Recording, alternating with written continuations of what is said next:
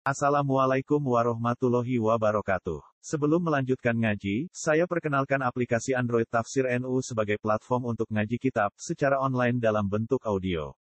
Tafsir NU berisi berbagai kajian kitab kuning dari berbagai ulama NU. Silahkan download aplikasi Tafsir NU di Google Play Store. Link download ada di deskripsi. Wassalamualaikum warahmatullahi wabarakatuh. Bismillahirrahmanirrahim. An-Naum Utsani Bahagian yang kedua dari ilmu syar'i kemarin sudah kita ulas mengenai ilmu usul yang mana ia terdiri dari ilmu tauhid, tafsir dan juga ulumul hadis.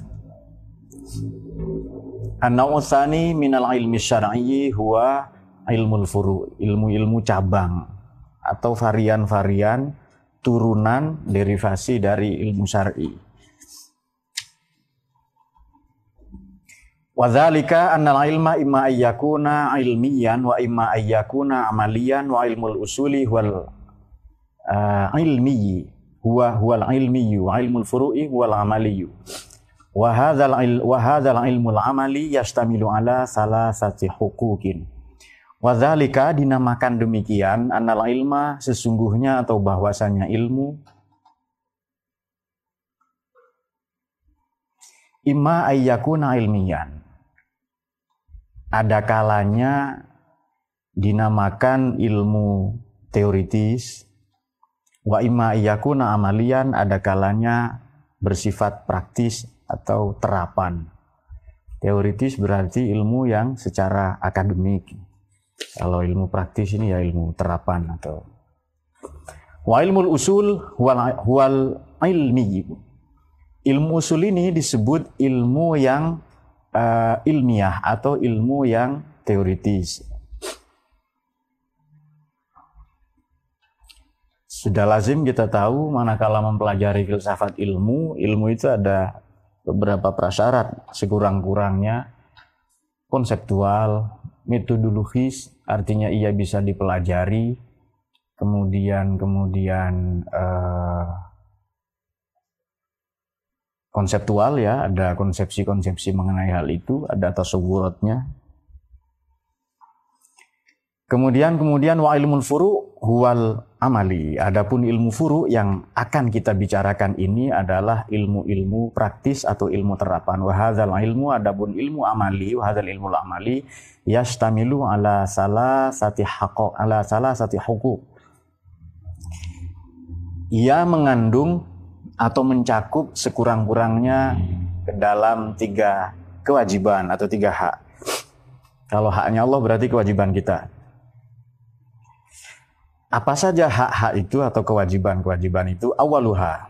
Mula-mula atau yang pertama adalah hakullah ta'ala. Haknya Allah Ta'ala. Yang artinya itu kewajiban kita. Wahwa arkanul ibadat. Yakni rukun-rukun. Wahwa adapun Adapun uh, uh, uh, ilmu amali yang pertama atau wahwa adapun awal awaluha itu adalah arkanul ibadah, rukun-rukun ibadah. Rukun ini sesuatu yang ada di dalam praktik atau peribadatan. Berbeda dengan prasyarat, ia harus ada sebelum kita menunaikan menjalankan rukun. Misalnya syaratnya nikah, apa saja itu? Selain mampu misalnya ya ya Islam ya akil balik ya. Tahu syarat rukunnya. Kalau sholat syarat-syaratnya adalah menghadap kiblat. Kemudian tahu syarat rukunnya. Sudah masuk waktu sholat. Kalau belum masuk waktunya ya jangan sholat. Menutup aurat suci hadas dan tempat dan lain-lain ya. Artinya kalau untuk Fauzi sudah istinja Mislu toharoh, misalnya toharoh. Bersuci ya, baik dari hadas besar maupun yang lebih besar. Karena hadas kecil ini sudah lazim semua. Untuk Habib ini hadasnya sangat besar. Besar tok, tidak ada yang kecil-kecil. Kemudian was zakah dan zakat, wal, ha, wal haj dan haji. Mislu toharoti was salati was zakat wal haji wal jihad dan jihad.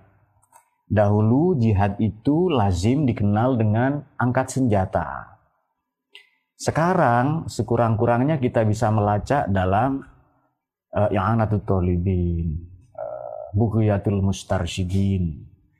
Itu kita bisa mendapati beberapa kifayatul akhyar. Kita bisa mendapati keterangan bahwa jihad itu salah satunya adalah memberi makan, it'am. Kemudian iskan, memberi tempat tinggal. Kemudian menjamin menjamin pendidikan dan pengobatan ujratut tamrid sama nudawa ya. Kemudian juga uh, uh, ujratut tazhib ngasih biaya pendidikan atau beasiswa. Jihad zaman sekarang yaitu sebenarnya. Itam iskan ujratut tamrid kemudian ujratut tazhib tazhib itu pendidikan. Uh, itu jihad zaman sekarang yang harus kita lakukan fardu kifayah ya. Marrotan kul amin. Sekurang-kurangnya setahun itu kita sekali. Ya kita punya lembaga pesantren ini pun sekolah itu juga jihad juga sebenarnya. Nah sudah sudah berkembang lah ya karena memang ilmu itu dinamis. Kenapa? Karena ya ilmu itu untuk manusia. Dan memang sebahagian digagas oleh manusia yang bersumber dari akalnya maupun dari Quran dan hadis. Wal azkar zikir-zikir, wal ahyat perayaan-perayaan. Dahulu Maulid Nabi itu disebut Id. Misalnya Aidu Maulid Nabi. Kemudian uh, juga haflah kadang ya, festival. Itu juga bahagian dari agama. Perayaan Maulid Nabi, Aidu Nuzulil Quran, perayaan Nuzulul Quran Isra dan Mi'raj itu perayaan semua.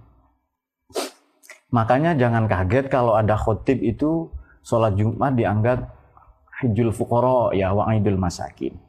Itu kalian keren sekali. Wal Jum'ah dan sholat. Wazawa idiha dan tambahan-tambahannya atau komplemen-komplemennya, pelengkap-pelengkapnya minan nawafil wal faraid. Dari yang fardu maupun ah, dari yang sunnah maupun yang fardu.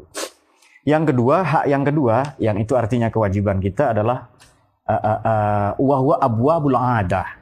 Bab-bab atau pasal-pasal mengenai tradisi. Ini ahlu sunnah banget beliau ini ya. Tradisi, perayaan itu diulas semua.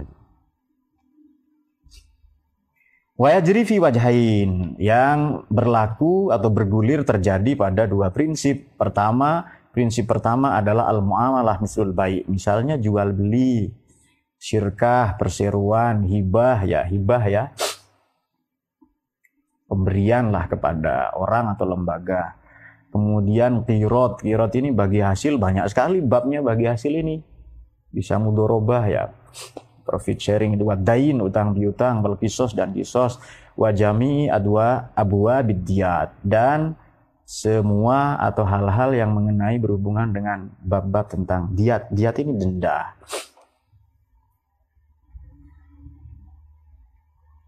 tidak ada agama yang melebihi hemat saya ya, hemat saya. Melebihi atau lebih baik daripada Islam dalam membebaskan perbudakan. Kalau kita melanggar sumpah, itu dendanya fakkur membebaskan budak. Kemudian juga kalau kita tidak puasa dengan sengaja, itu juga membebaskan budak.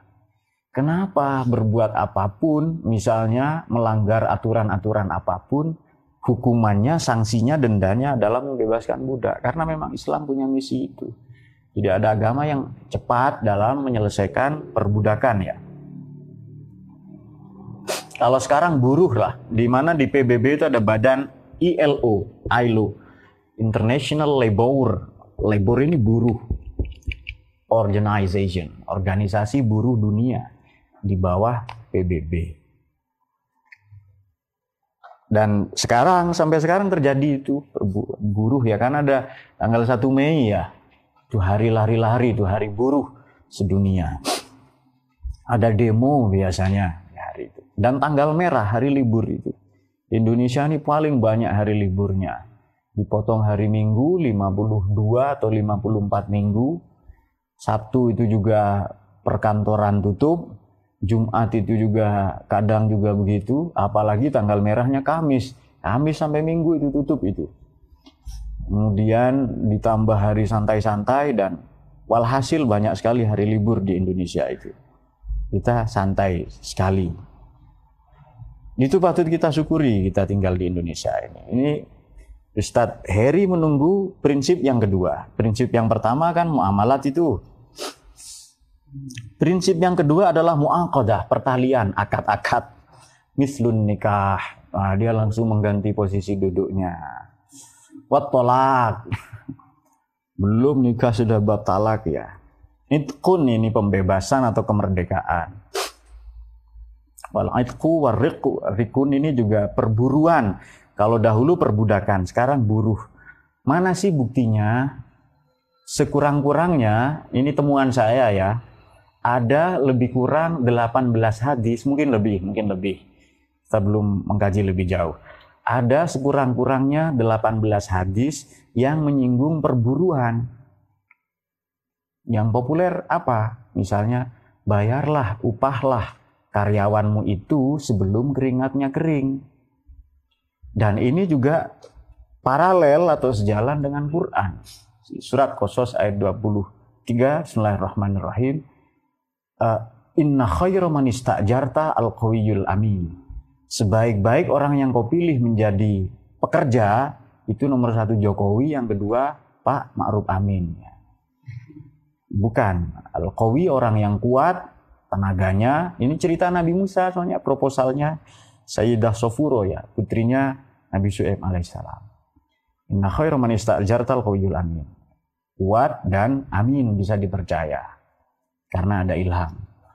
Untuk siapa? Untuk untuk Fauzi, jangan Fauzi lah. Untuk Heri Al-Amin adalah orang yang punya integritas moral. Itu artinya itu. Nah, untuk siapa SPD abal-abal itu ya saya percaya pak oh ya sudah ya, percaya nggak ngotot kita santai ya sudah bisa dipercaya Nabi itu al amin ya ya sudah kemudian walawa wal faroid faroid ini pembagian dalam waris ya atau hukum waris. Ini juga sangat detail. Kalau hadis tentang tadi yang populer, bayarlah karyawanmu sebelum keringatnya kering. Utul ajiru ajruhu qabla. Tetapi maslahat mursalah di Indonesia ini atau prinsip istihsan di Indonesia bergeser. Ada yang dibayar tiap minggu, ada yang tiap bulan, ada juga yang dibayar dengan ucapan terima kasih. Saya sering sih acara di mana-mana, di kampus lah salah satunya berbulan-bulan itu baru di ya nggak apa-apa di Indonesia kok itu itu berarti standar maslahat mursalahnya begitu ya ya kita terima karena Indonesia kan faroid uh, apa apa tadi faroid hukum waris yang populer ayatnya apa uh, zakari nah itu dia mislu hazil unsayain Laki-laki punya bagian dua kali lipat perempuan. Seolah-olah hukum waris ini bercorak paternalistik, kebapakan, berpihak kepada kaum lelaki saja. Tidak. Justru berpihak pada perempuan. Laki-laki dapat dua, toh dapat dua nanti diserahkan kepada perempuan yang cuma satu itu. Walhasil laki-laki dapat nol, perempuan dapat tiga. Di Zakari mislu hazil unsayain. Laki-laki dapat dua kan. Kalau jomblo ya bukan nol berarti ada dua saja itu. Uh, kemudian kemudian walawahidiha mislun nikahi uh, watolaki wal idki warriki wal faroidi walawahidiyah dan hal-hal yang sejenis dengan itu. Akad ini kan sebenarnya kesepakatan MOU. Kita bisa dalam fikih, dalam studi-studi fikih ada tiga lapis akad di dalam akad. Nah ini Iqbal seneng ini. Ada akad di dalam akad. Akad nikah ini Iqbal ini misalnya. Lalu bikin akad di dalam akad, kesepakatan dengan istrinya. Misalnya calon istrinya menuntut begini, kamu tidak boleh poligami. Begitu kamu poligami, jatuhlah talak. Kalau Anda tanda tangan di dalam akad itu, akad dalam akad ini, maka jatuhlah talak itu di dalam itu diselipkan satu klausul. Nah, klausul ya, tulis klausul tahu ya? Klaus, klausa tahu satu klausul, satu pasal lagi di dalam itu. Akad di dalam akad, di dalamnya ada akad lagi. Nanti kalau bercerai, misalnya, kalau, kalau kamu begini, maharnya tidak usah dikembalikan. Kalau Anda setuju, tanda tangan, materai. Kalau bukan materai, apalah yang lebih besar misalnya. Cap jempol itu pun jempol kaki. Maka terjadi akad di dalam akad, di dalam akad. Bisa demikian itu. Dulu saya ya masa kiai nggak ngerti fikih dulu lah ya, tapi sekarang sudah enggak. Fikih nanya yang lain saya. Fikih enggak enggak saya, saya enggak fikih. Sudah bergeser sekarang. Apa sekarang? Ya santai ya filosof ya, ya kadang-kadang. Nah. Baik, kemudian kemudian wa wa wa wayat wayat telaku wayat telaku ismul fiqhi ala hadainil haqqain ranah ranah ilmu fikih itu secara mutlak ada dalam dua hak ini. Ada dalam dua hak, maksudnya hak Allah dan hamba tadi itu. Wa ilmu fikih ilmu syarif. Ilmu fikih itu apa sih? Ilmu paham makna harfiahnya pemah itu adalah ilmu syarifun mufidun amun daruriyun la yastagni an-nasu anhu li umumid darurati ilaihi. Ini definisi Imam Ghazali ini rahimahullah. Ilmu fikih adalah ilmu yang mulia, mufid dan sangat bermanfaat. Amun doruri, amun doruriun. Yang sangat dibutuhkan secara umum.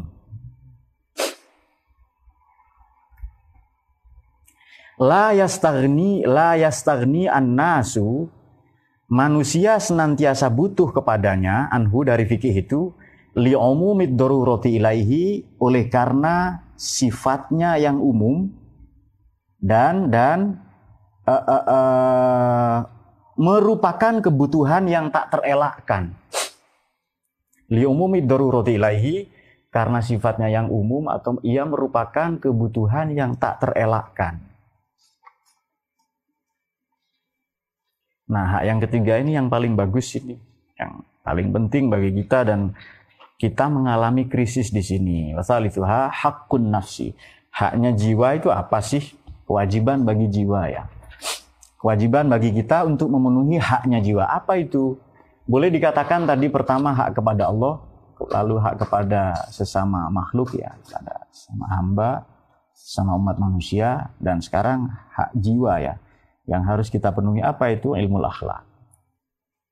Akhlak itu imma mazmumah ada kalanya akhlak yang buruk wajibu rafduha wa qat'uha wajib kita melepasnya rafad ini melepas dan waqat'uha memutus atau menghindarinya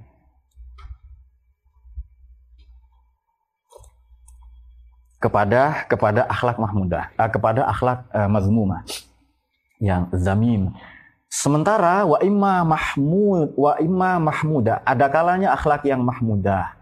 Wa yajibu dan kita wajib tahsiluha mem, memperolehnya atau mengupayakannya wa tahliyatun nufusi biha serta menghiasi ya maunya ngomong memperindah Ustaz, enggak apa-apa ya.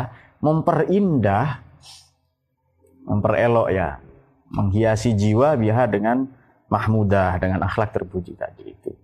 Al akhlakul mazmumah, adapun akhlakul mazmumah itu wal ausoful mahmudah serta sifat-sifat terpuji masyhuratun ia sangat populer fi kitabillah taala dalam Quran wa akhbarir rasul maupun dalam hadis.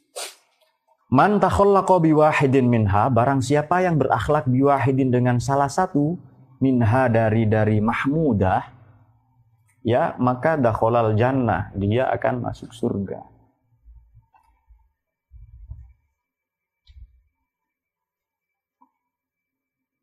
Misalnya yang jarang kita perhatikan apa? Uh, birrul walidain ya kan ada ayat Quran begini Bismillahirrahmanirrahim wa qadara rabbuka alla ta'budu illa iyyahu Allah sudah tetapkan kepada kalian untuk tidak menyembah melainkan kepada Allah semata-mata wabil walidaini ihsanan. Jadi birrul walidain berbakti kepada orang tua derajatnya di bawah tauhid itu. Wa buka Allah ta'budu illa iya kan itu tauhid itu. Terapannya fikih. Kemudian yang kedua adalah wabil walidaini. Kenapa bukan wa ilal walidain? Kenapa bukan pada orang tua tapi dengan atau bersama? Kenapa? Karena kalau kepada ada jarak. Ayat Qur'annya itu loh. Tapi kalau bil walidain, wabil walidaini sana, kepada orang tua bakti itu tidak boleh ada jarak. Senantiasa pikiran kita harus ingat orang tua kita. Supaya lebih jelas untuk Ustadz Yani, orang tua itu mertua juga include itu Ustadz. Tidak ada. Barangkali kan. Saya khawatir itu itu yang mau ditanya, betul Heri ya?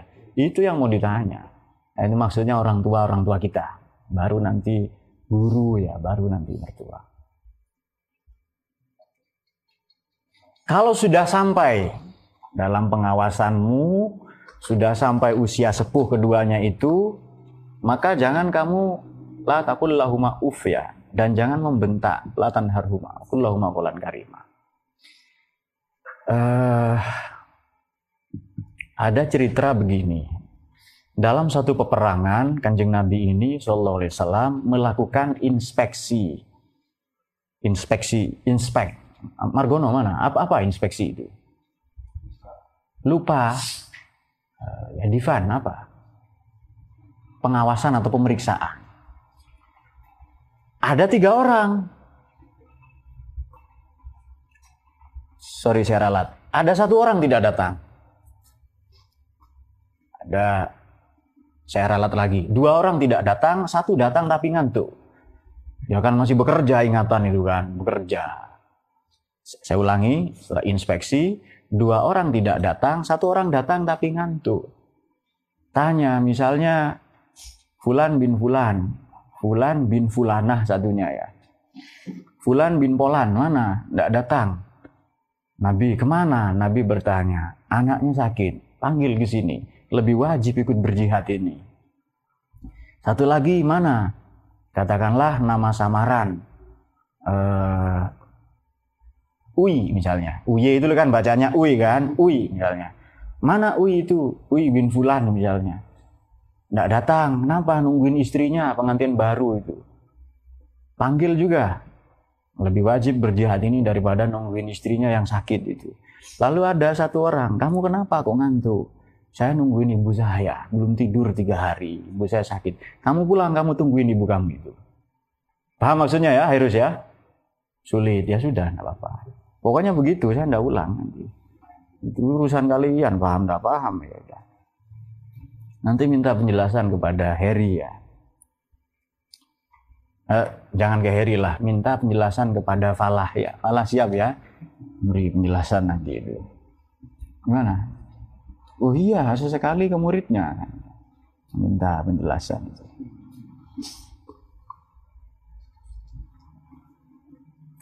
Tanpa kita sadari, kita ini sering menyepelekan orang tua kita. Karena merasa kita berpendidikan tinggi, lalu misalnya orang tua orang tua kita pendidikannya lebih rendah misalnya. Kemudian eh, apa namanya? kita membentak atau orang tua ini suruh ngasuh anaknya ya. Udah tujuh nakal-nakal pula. Anaknya istri muda empat itu suruh rawat ke orang tuanya semua. Suatu ketika dia mau umroh.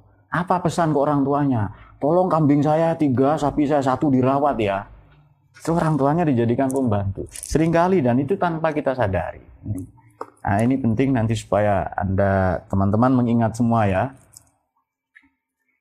Orang tua kita itu bukan pembantu sebenarnya. Kadang kita berpendidikan tinggi, punya apa jabatan, lalu menyepelekan orang tua kita. Nah itu juga makanya kadang kita malu mengakui orang tua kita itu. Karena misalnya ada kekurangan secara fisik mungkin, mungkin pendidikannya rendah dan seterusnya itu. Saya filosof, masa ibu saya begini lalu di di, diabaikan dan lain-lain. Itu nanti diingat itu. Tidak bisa anak ini menjadi mulia. Nah, makanya ada doa yang diajarkan Quran bagaimana? Robi, Robi, Robi Firli ya kan? Wali walidaya kemudian Itu juga diajarkan hadis kama robbayani. Itu maknanya kama, itu bukan sebagaimana. Karena, bukan sebagaimana, bukan litamsil itu. Ya Allah, asuhlah, rahmatilah, cintailah, sayangilah orang tuaku karena keduanya telah mengasihani saya. Eh, bagaimana membuktikan ayat ini? Kita bisa lacak di ayat yang lain di Quran. Jadi misalnya, wa ahsin kama ahsanta dan berbuat baiklah kamu karena Allah, bukan sebagaimana Allah berbuat baik pada kamu. Apa bisa kita? Sebagaimana Allah berbuat baik tidak bisa, karena Allah sudah baik sama kamu. Ayo kamu baik sama yang lain. Nanti bisa diperiksa lagi ya ayat-ayat itu. Jadi ya Allah kasihanilah saya sebagaimana eh, kasihanilah orang tua saya sebagaimana mereka mengasihani saya. Tidak mungkin kita membalas itu. Oleh karena mereka mengasihani kita, maka sayangilah mereka. Atau wa ahsin berbuat baiklah kama ahsan ilai sebagaimana ilai sebagaimana Allah berbuat baik kepadamu. Tidak mungkin kebaikan kita sama dengan Allah itu. Karena Allah telah berbuat baik. Ini salah satu tafsir saja ya nanti bisa diperiksa lagi. Nah, eh, sekarang kita sering mendapati anak-anak ini sudah banyaklah kurang ajar sama orang tua, banyak sekali. Milenial terutama ya. Sama bapaknya berteman di Facebook, ya kan? Karena opsi menyusu tidak ada, ya sudah berteman saja. Eh, maksudnya begini, jangan sampai kita lupa tidak mengingat orang tua kita. Kalau kita jauh bagaimana? ya Fatihah, ya mendoakannya. Menyebut namanya dalam doa-doa kita. Meskipun orang tua kita mungkin ya, mungkin ada orang tua yang beda agama, mungkin beda keyakinan, mungkin beda prinsip, mungkin jahat orang tua, apa pun itu dia orang tua kita. Kita tidak bisa merubah itu. Sudah banyak, sudah banyak uh, teladan lah, banyak sekali. Dan unik ya kata Robbi, Robbi zidni ilma, Robbana zulamna amfusana, Robbana atina fidni asana. Setiap berdoa itu di Quran tidak pernah ada redaksi ya. Ya Robbi, ya Robbana anda ada. Karena hai, wahai itu mengindikasikan jauh. Kita berdoa Robbi atau Robbana menghadirkan kesadaran keyakinan bahwa kita ini sedemikian dekat dengan Tuhan. Maka tidak ada. Kalau terjemahnya betul, ya Tuhanku misalnya. Iya itu hai, itu terkesan jauh kan, manggil-manggil itu. Tapi langsung Robbi, sedemikian intim.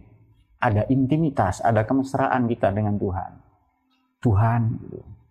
Macam Harry itu loh zaman dulu kan, yang Allah kayak nyebut pamannya sendiri itu kan. Saya mau keluar dengan motor itu di tempat kita itu, terus dia menyebut Tuhan itu seperti menyebut pamannya. Tulis deh, maafin aku, katanya itu. Dalam bahasa setempat.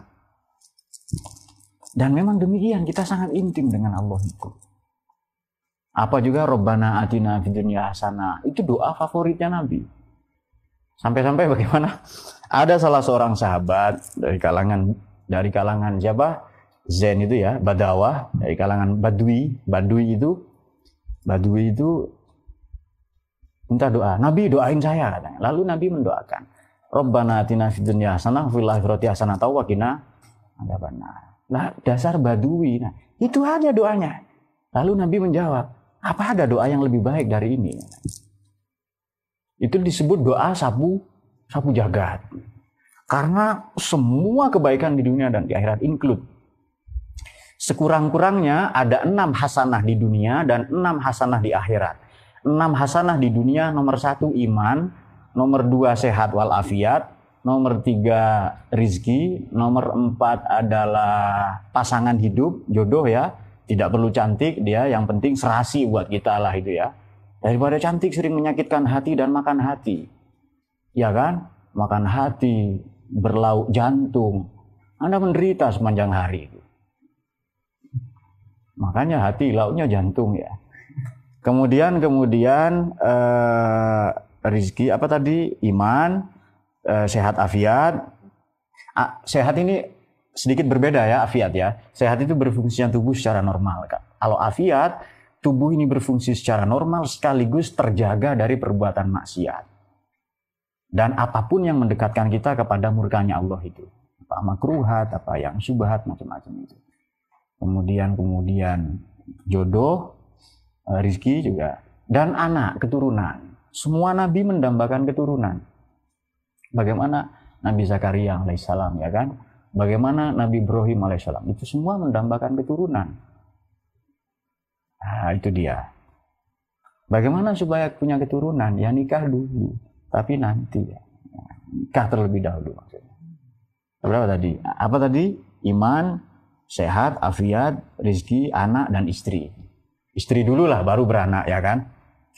Ada orang nanya, anaknya berapa? Saya tidak beranak, ada istri saya. Ya kan? Nah, kebaikan di akhirat itu apa? Nomor satu adalah adalah selamat. Nomor satu, akhirat itu kan pintunya dimulai dari Fauzi, SPD tidak jelas. Ada pendidikan Islam, agama Islam. Islam apa ya? Kebaikan di akhirat apa saja? Dimulai dari mati. Berarti selamat dari siksa kubur, fitnah kubur. Nomor satu itu. Selamat di masar. Sabatun yaumaladzilla illa Kemudian selamat dihisap.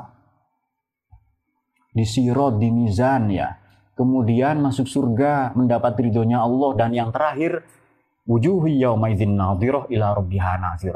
Wajah mereka pada hari itu berseri-seri kepada Tuhannya mereka memandang.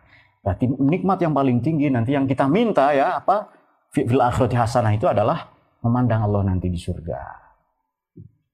Nah, itu kebaikan di akhirat. Jadi di dunia enam, di akhirat tujuh kebaikan. Sekurang-kurangnya lah ya kita bisa tambahkan yang lain. Nah, uh, wakina azaban nar itu maka doa itu disebut apa Margono? Penjaga. Apa? Oh, sapu jagat, iya. Karena mencakup semua kebutuhan kita. Orang kalau haji, kalau umroh doanya itu. Di tempat-tempat mustajabah juga doanya itu. Kalau orang minta doa ke Nabi Sallallahu Alaihi Wasallam, Nabi pun memberikan doa itu. Jadi dalam kita berdoa jangan tinggalkan doa itu. Tapi ada penyalahgunaan dalam doa ini. Satu ketika ada orang tawaf ya, laki-laki istrinya dua, satu hasanah, yang kedua mutmainnah atau maimunah lah ya. Jadi sembari bertawaf itu Rabbana atina fid dunya hasanah fil akhirati hasanah. Istri kedua protes. Kok hasanah tok? Saya kan mutmainnah itu. Lalu diralat. Wa fil akhirati mutmainnah wa qina azabannar itu di doa sembari tawaf itu. Baik, wa mal kismutsani minal ilmi fahuwa ilmul akli. Pembagian pembagian yang kedua dari ilmu adalah ilmu akli. Pertama kan ilmu syar'i dengan beberapa pembagian. Uh, ya kan ada is, ada usul, ada furu. Yang usul tauhid, kemudian ulumul Quran, tafsir dan hadis. Kemudian uh, uh, yang kedua, yang kedua tadi itu ya fikih, uh, furu tiga hak tadi. Nah sekarang yang kedua adalah wamal kismutsani minal ilmi fahwal ilmul akli. Ilmu akli itu apa? Wahwa ilmun mu'dil. Ilmun mu'dilun muskilun yaqa'u fihi khata'un wasawab. Ilmu yang rumit, yang sulit, muskil, muskilun ini problematis. Yaqa'u fihi khata'un wasawabun boleh jadi bisa saja berlaku di dalam ilmu yang sulit tadi itu kesalahan dan kebenaran. Prinsip-prinsip mengenai kesalahan dan kebenaran. Wawa maudu'un fi salasati maratib. Wawa adabun ilmu, ilmu akli tadi itu dikelompokkan atau dibagi, diposisikan dalam tiga level ya, tiga tingkatan. Pertama, al-martabatul ula, level pertama adalah Wawal awalul maratibi tingkatan yang pertama yakni al ilmu riyadhi, ilmu pasti.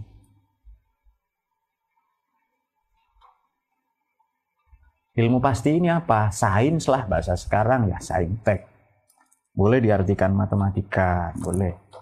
Kemudian wal mantiki dan ilmu, dan ilmu yang logis. Ya, ilmu logika. Amar riyadi, apa sih ilmu yang ilmu pasti itu apa? Faminhul hisab. Al-Jabar dulu sebutan matematika itu Al-Jabar karena penemunya siapa? Siapa? Siapa? Ya, Al-Jabar juga Al-Khwarizmi yang nemu nol itu. Jadi Jabir bin Hayyan Al-Azdi. Di barat disebut Geber. Dia bapak laboratorium pertama kali. Jabir ini uh, Geber ya atau Jabir bin Hayyan al-Azdi. Beliau berguru langsung kepada uh, Imam atau Sayyid Ja'far Sodik ya. Radhiyallahu anhu. Orang yang bisa mengekstrak emas, berlian, permata di ayak itu loh pengayaan itu.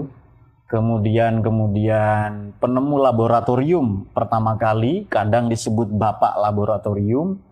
Ia juga bapak kimia atau kimia pertama kali Jabir bin Hayyan al-Hasdi atau lazim disebut sebagai Geber di barat ya. Ilmunya disebut al-Jabar. Kalau Al-Khwarizmi, Musa Al-Khwarizmi atau di barat dikenal algoritma. Nah, algoritma atau algoritma. Al-Khwarizmi, algoritma atau algoritma. Dahulu mula-mula ngaji di sini saya sering bercerita tentang tokoh-tokoh seperti itu dan ditunggu-tunggu bercerita imam-imam itu ya kecerdasan imam apa Hanafi dan lain-lain. Dulu lah ya ngaji kan ya seneng itu nunggu cerita-cerita. Hanya muridnya Ustadz Habib ini saja yang nunggu cerita yang lain itu. Pak, kok enggak ada cerita kayak kemarin katanya itu. Cerita unyil itu loh, cerita itu yang ditunggu. Sampai mau ngaji apa nunggu cerita kan? Nah, hanya memang, tapi memang murid ini gambaran dari gurunya ya. Kalau seperti itu ya sudah. Nyata gurunya lebih ugal-ugalan, derajat lah apa namanya itu yang aneh-aneh. Ilmu hisab. Wayang duru fil adat. Wayang duru, apa artinya ini? Uh, uh, uh, Ubeb, apa yang duru ini? Adnan, Adnan, apa? Wih fokus ya. Mungkin kita artikan mengkaji saja ya, mengkaji yaitu fokus boleh. Wayang dulu dan fokus atau mengkaji apa tadi ilmu hisab itu fil adat dalam bilangan-bilangan atau hitungan-hitungan. Bilangan lebih tepat. Ada bilangan atau pecahan-pecahan itu loh ya, ada desimal apalagi itu. Walhandasah. Orangnya disebut muhandis. Muhandis ini maknanya adalah ada yang tahu? Ya, insinyur. Berarti handasa ilmu tentang apa?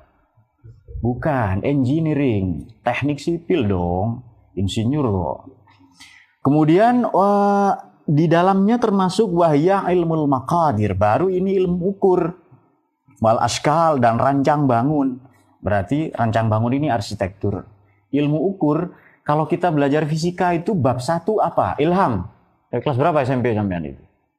Nah, itu fisika bab satu apa? Ini enggak sekolah ini. Omar Gono sudah jelas sudah jelas enggak sekolah dia. Apa? Oh, lupa. Nah, kalau Anda belajar fisika, pasti bab satu besaran dan satuan. Lalu massa. Kalau Anda ngaji kimia, pasti bab satu itu unsur dan senyawa anasir wal amzijat. Pasti bab satu tentang itu. Kalau Anda belajar sosiologi, pasti tentang stratifikasi sosial. Selalu itu. Kok tahu? Ya saya pernah jadi guru. Beda dengan siapa yang ngaku-ngaku guru dia. Mana SPD Anyaran itu? Ini kan dua-duanya SPD Anyaran semua kan ya? SPD nggak jelas itu. SPD itu baik ya baik SPD itu cuma di sini kebetulan yang tidak baik yang di sini itu ya aneh ya yang diproduksi tok ya SPDI sak itu sarjana bangunan itu SAG itu semen berapa sak misalnya tapi tidak apa-apa itu dibutuhkan sarjana agama jadi mutin ya kan sekali-kali ilmunya handasah begini ya wal askal ya wal hay'ah. Apa hay'ah ini ilmu tentang?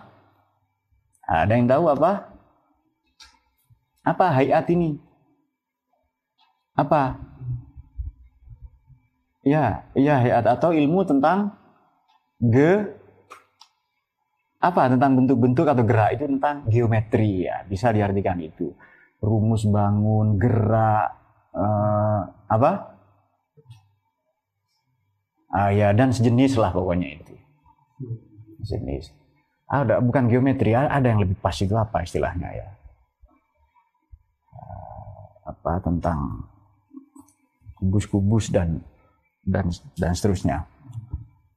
Ah, ini saya bermaksud ilmu aflak. Hai, ah, ilmu gerak, saya bermaksud yang dimaksud ini adalah aflak, ilmu bintang, astronomi, wan nujum ya.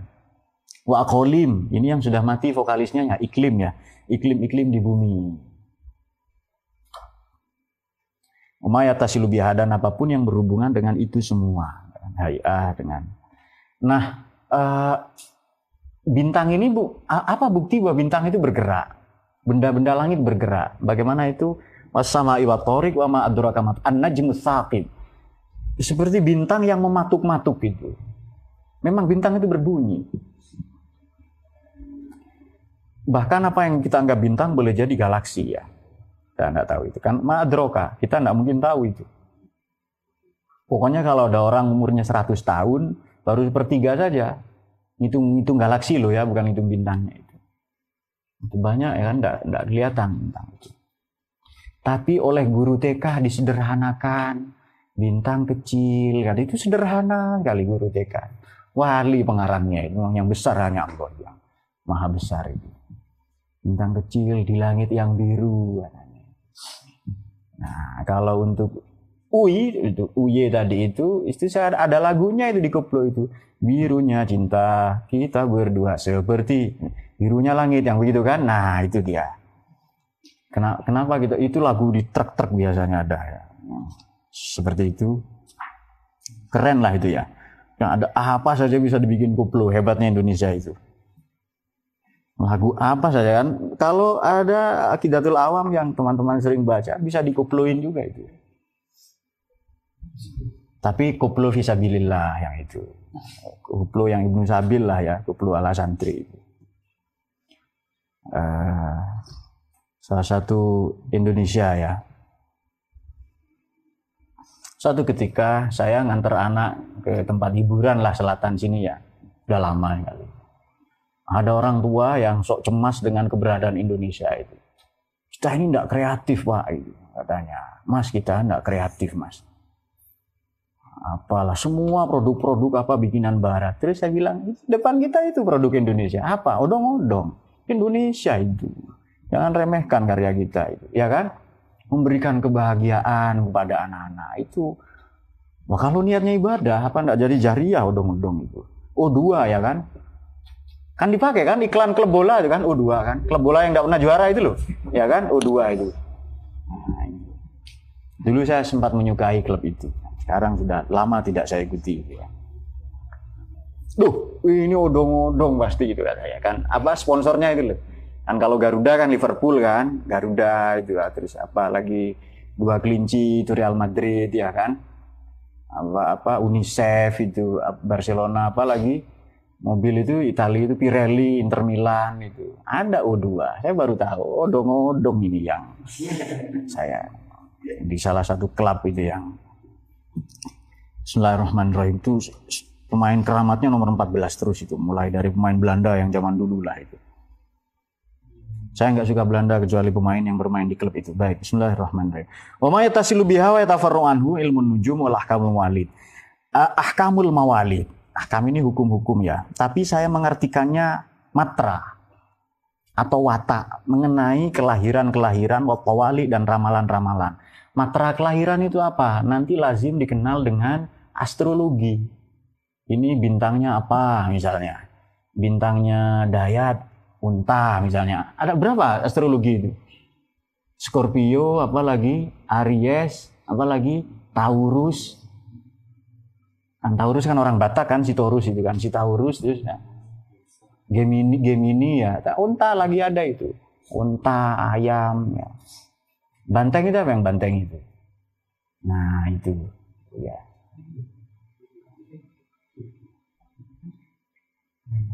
Ya dan lain-lain. Jerapah mungkin kan ya? Ya naga itu. Nah barakuda ya kan? Ini barakuda. Betul itu. Oh, kalau buaya ini belum seberapa aligator. Buaya saja dimakan kan? Buaya. Iya. Buaya.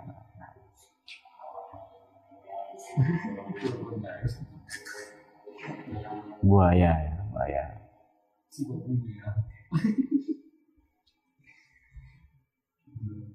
Tapi buaya ini binatang yang paling setia dengan pasangannya. Ya. Ya. Nah, eh, yang jahat itu sebenarnya laba-laba. Begitu sudah terjadi persenggamaan, koitus ya, sexual intercourse, maka laba-laba jantan dimangsa oleh laba-laba betina. Nah. Ya kan, baitul baitul langka itu. Masalul bagaimana itu? Kamasil ladzi takhadha apa? Kamasil ankabut takhadat baita fa inna ahnal buyut abaitul ankabut laukan ta'lamun ya. Gitu ayatnya itu kan.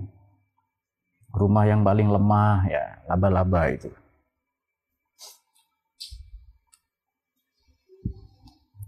Wa minhu ilmu musiqi. Sebahagian dari dari dari dari yatafarra'u anhu tadi itu adalah ilmu musik. An-Nazir lagi-lagi yang fokus, yang concern, yang mengkaji mengenai fi nasabil autar. Proporsi atau ukuran-ukuran tentang senar, senar-senar.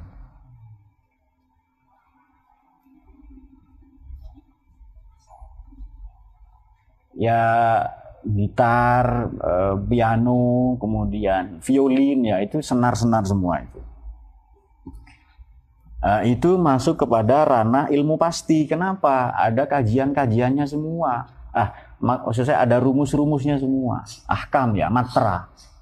Ada hukum-hukumnya, ini kuncinya B, kemudian yang ini apa W, yang ini C, WC ya. Jangan lupa disiram dan, dan seterusnya ya. Kemudian fayang duru uh, wa mal mantiqi fayang duru fi tariqil haddi warrosam. Nah, ini metodologi mengenai had dan rosam. Had itu kita tahu masuk dalam bab apa? Kudut takrifat ya, nomor satu itu ya. Apa di mantik itu bab satu itu? Ya, setelah itu nanti ada takrif ya, definisi ya. Rosam ini makna harfiahnya resmi. Rosam. Ada istilah rosmiyat, itu formalistik, resmi. Uh, had, had dan rosam dalam dalam uh, uh, uh, di fikih juga dipakai. Makanya sering kita katakan sebenarnya di fikih ini salah satunya Imam Ahmad bin Hambal ya menggunakan istilah selain Imam Abu Hanifah menggunakan istilah-istilah logika dalam fikih. Hudud had itu bahasa mantik sebenarnya dipakai dalam fikih. Ya enggak apa-apa. Boleh-boleh saja fil asya'ilati tudriku bitasawur yang bisa di, dalam segala hal apa pun yang diketahui dengan tasawur. Wa fi tariqil qiyas. Ya, fokus juga mengkaji mengenai silogisme burhan, kemudian fil bukti-bukti ya, fil ulumil lati tanah lebih tasdik. Untuk untuk tasdik, untuk tasawur itu apa waktu itu? Qaul syarih ya. Kalau tasdik pakai apa? Ah, justifikasi ya. Hujah. Ia berfungsi juga wayaduru ilmu mantiq ala hadhil qaidah pada prinsip atau kaidah ini. Yabtadi'u yang berangkat dari mufradat, yang tunggal, wal murakabat maupun yang bertingkat-tingkat atau yang kolektif. Farod itu ya. Kemudian semua bil kodoya. Apa kodoya ini apa kodiyah ini? Uh, bagaimana itu mahtamala sidqo mahtamala lidati hijaro bagaimana? Nah itu ya sudah agak lupa lah ya. Semua bil kias, kemudian kias, semua sambil kias, kemudian klasifikasi mengenai silogisme, matlabul burhan, pencarian bukti tadi, nihayatul ilmantik. Dan ini teknik inferensi ini ya, adalah puncak dari ilmu logika yang teman-teman sering mengkajinya di sini. Jadi bahasa Indonesia kita pakai baju resmi ya, itu resmi itu bahasa Arab sebenarnya, rosam. Ya makna aslinya tertulis, apalagi ini membayar membayar itu loh Habib, apa biasanya? ini uangan dulu ya. Administrasi, nah itu juga resmi. Rosam, administratif. Uang administrasi katanya, sebenarnya uang, uang pelicin juga ya. Mana pelicin? Nah itu dia, yang licin sekali kata. Pelicin Iqbalul ya. Lalu dikomen oleh kakaknya itu ya, licin sekali katanya itu di bawah.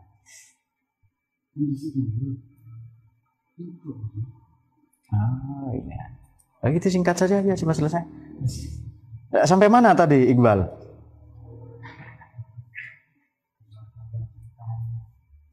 Halaman? Oh, 45. Oh iya. Yang pertama adalah ilmu pasti dan ilmu logika. Kenapa beliau tempatkan ini? Karena ini jenjang di sekolah, jenjang anak-anak e, belajar apa e, e, para pemula. Sebenarnya kenapa sih matematika ini sains lah ya secara umum disebut riyadiyat, ilmu latihan. Kenapa? Karena latihan terus. Dan ini bahagian tak terelakkan dari filsafat sebenarnya, baik ilmu logika terutama maupun matematika. Anda kalau matematikanya buruk itu sulit juga belajar filsafat itu harus baik matematika. Karena matematika melatih kita untuk berpikir Margono berpikir apa? Apa katanya? Benar. Oh iya. Matematika ini melatih kita untuk untuk setia ke rumus-rumus kan gitu. Ya sudah apa saja. Ya, wow, satu hal ilmu tabi'i.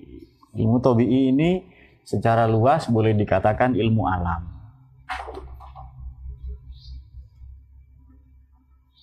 Dulu belum ada IPA, belum ada saintek, biologi, zoologi, ekologi, jenis-jenis ilmu yang aneh-aneh. Dulu gampang sekali istilahnya ilmu alam. Sekarang berkembang ya, bio, ilmu hayat, ilmu biologi saja berkembang nomor satu adalah anatomi, ilmu mengenai fisiologi ya. Apa mengenai apa Bahri? Anatomi ini tentang anatomi fisik kita, tubuh, anatomi. Lalu botani, apa botani itu? Di Pasuruan ada botanical garden. Kebun, kebun raya ya, itu kebun botani itu. Lalu zoologi, binatang, ekologi mengenai ekosistem, virologi mengenai virus. Banyak lagi yang logi-logi nanti itu. Uh, nanti teman-teman pelajari lagi. Ini sebenarnya ilham mana? SMP ya? Ada kan yang saya sampaikan tadi itu kan? Ya, kalau Margono enggak tahu pra SMP tadi itu. Oh itu SMP kelas 1 kok. Saya jadi murid, jadi guru juga pernah jadi guru SMP sanawiyah ya. Jadi saya tahu itu. Betul Zen ya? Kalau enggak tahu jangan ngomong betul, namanya enggak pernah sekolah kok.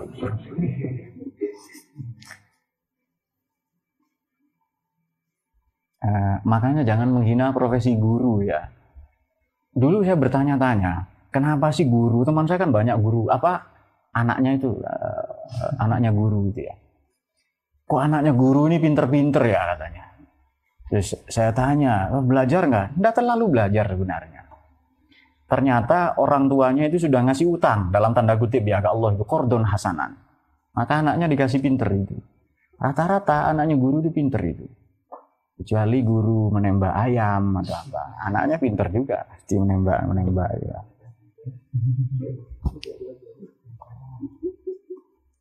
Kelas 3 sampai kelas 1 ya kan ya? Boleh itu bagus itu kan. Apa namanya? Keluar dari kebiasaan itu apa itu namanya? Apa? Oh iya gila betul itu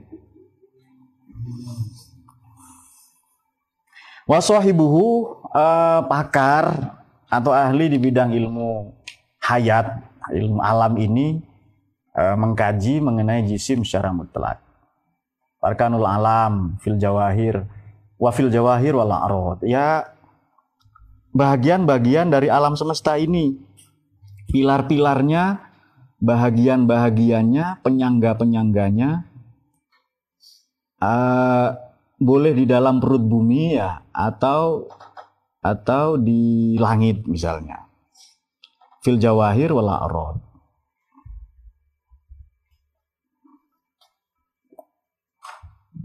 Jauhar-jauhar, substansi-substansi, wal a'rad juga hal-hal yang aksidentil di luar substansi, benda-benda lah ya.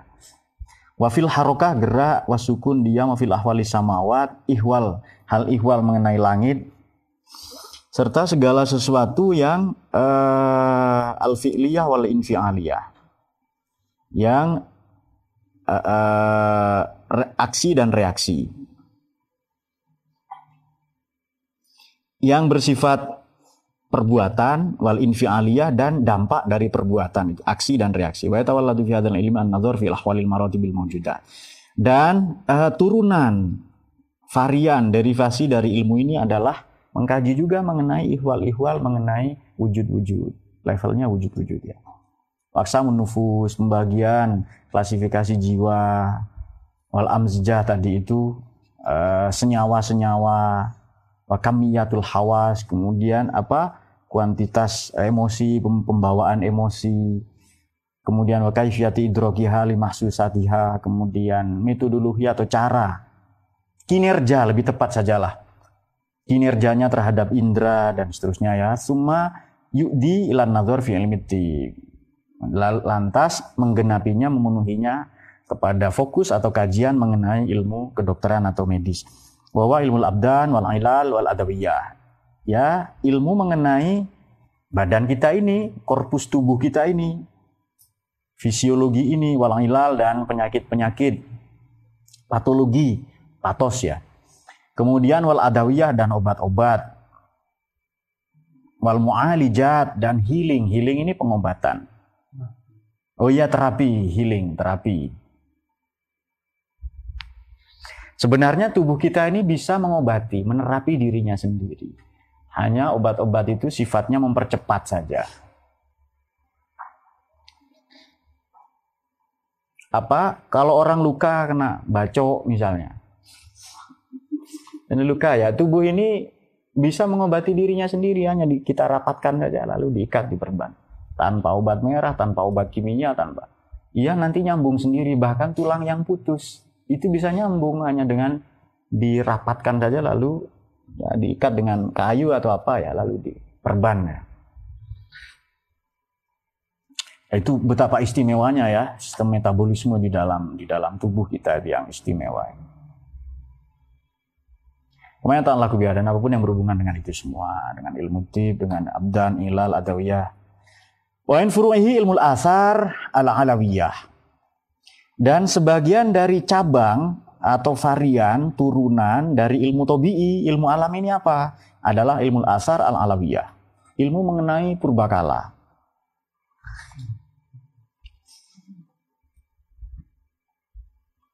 Banyak sekali ya, banyak sekali itu. Uh, itu Quran, Nabi yang tidak pandai membaca menulis sudah menyampaikan. Jasadnya Fir'aun itu diselamatkan oleh Allah. Waktu itu belum ketemu loh ya bahwa itu di balsem atau apa dan Nabi tidak pernah ke sana. Sebagai bukti ya, ini loh orang yang dulu. Sebenarnya Fir'aun ini sudah hampir beriman. Hampir-hampir saja. Iya betul ya, Musa itu saya asuh dari kecil. Nggak pernah dia bohong, karena tidak mungkin ya para nabi berbohong. Hanya saja asistennya, menterinya, namanya Haman.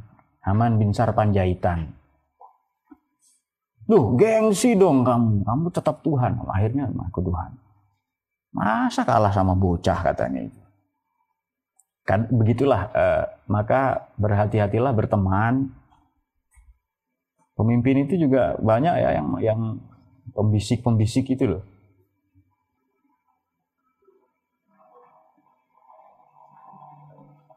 Pada apa ada serangan ke mana? Ke Ka'bah itu? Koromitoh itu loh. Perang Koromitoh itu. Bertahun-tahun tidak ada haji itu. Karena ada kekejaman itu ya. Jadi haji itu juga sebenarnya sudah sering ditunda ya. Ditiadakan jadi bukan bukan istitoah tetapi ada bukan mampu tidak mampu tapi ada yang mengancam jiwa. Pada pada masa revolusi fisik 45 sampai 47 itu Mbah Hasim bikin fatwa umat Islam di Indonesia tidak usah haji. Karena lebih wajib perang mempertahankan bangsa dan negaranya dari penjajah. Itu apa apa gunanya sih nafsu amarah ada melawan penjajah itu? Itu gunanya nafsu amarah itu tetap ada gunanya kan Robbana ma khalaqta hadza batila. Tetap ada gunanya itu. Kalau ada penjajah masa kita diam saja. Wah, kalau sekarang di, di zaman kadarin, jamak dari kadrun ya. Itu di zaman para kadarin ini, kadrun-kadrunat, itu, itu para kadrun ya waduh sudah dikritik itu bahas ini. Kok fatwa melarang haji ini? Bukan melarang, kita wajib melawan penjajah dulu. Mana bisa nih haji sembari sementara kita diancam ya. Tapi kita bersedih ya kalau haji ini memang kebijakannya itu sih. Dia seribu orang satu yang boleh haji. Jadi kalau kuota Indonesia ini 2000, 220 ribu itu karena 220 juta orang di Indonesia itu Islam. Jadi dia, dari seribu diambil satu. Dan sekarang kelimpungan Arab itu, Saudi itu. Kenapa? Bisnis umroh saja dan haji, setahun bisnis ya, maka saya sering sebut KBBH, kelompok bimbingan bisnis haji dan umroh itu. Umroh dan haji saja setahun itu 90 sampai 120 triliun duitnya itu loh belum yang tipu-tipu first travel apalagi abutur yang jenggot-jenggot itu ya abutur itu kan yang punya kan berjenggot itu jenggot yang baik juga banyak uh, apa MBS itu Muhammad bin Salman ya dia mau bikin kebijakan 30 tahun lagi Arab sudah terlepas dari ketergantungan minyak sekarang masih bergantung ke minyak makanya mau dibikin Jeddah Tower itu 1300 meter tingginya.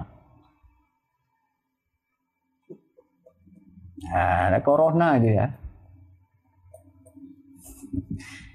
Ya, libur akhirnya umroh, haji itu libur semua.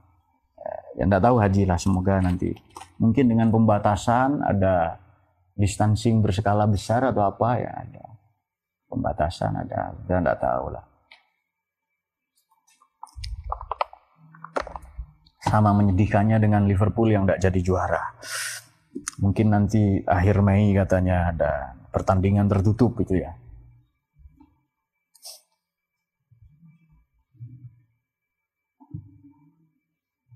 Apa pun itu, Yani tetap juara di hati seseorang.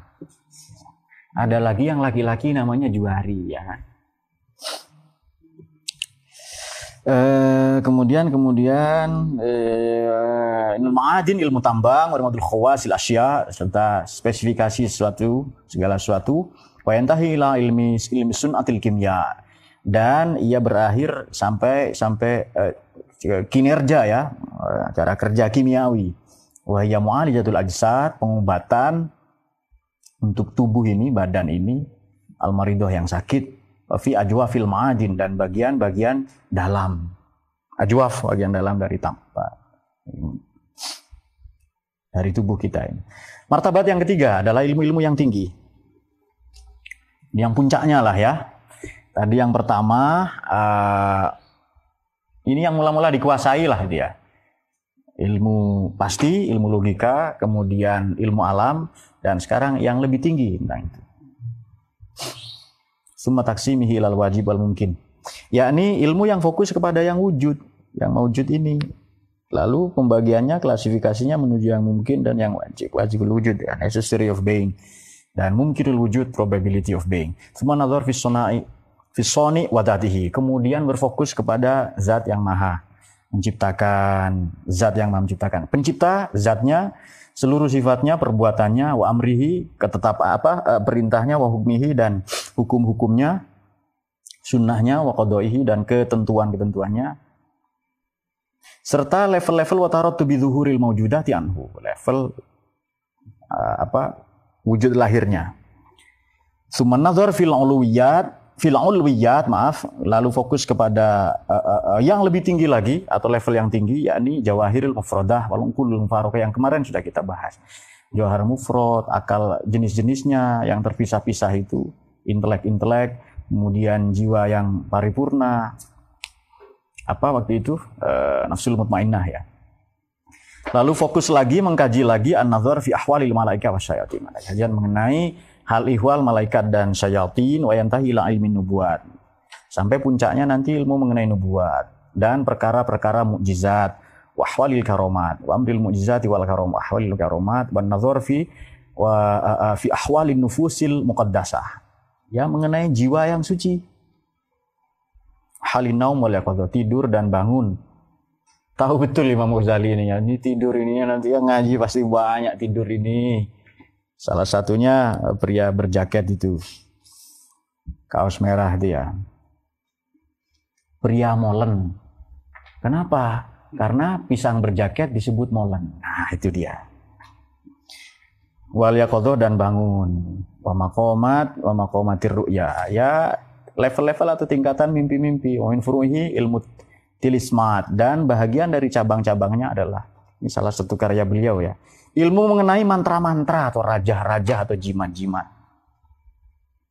Wa inai ronjat, wa ronjat ini ilmu ilmu magic lah ya Penjelasannya ada di bawah itu. Ini, tradisi bangsa Persia itu. Umayyatan laku biha dan apa pun yang berhubungan dengan itu semua.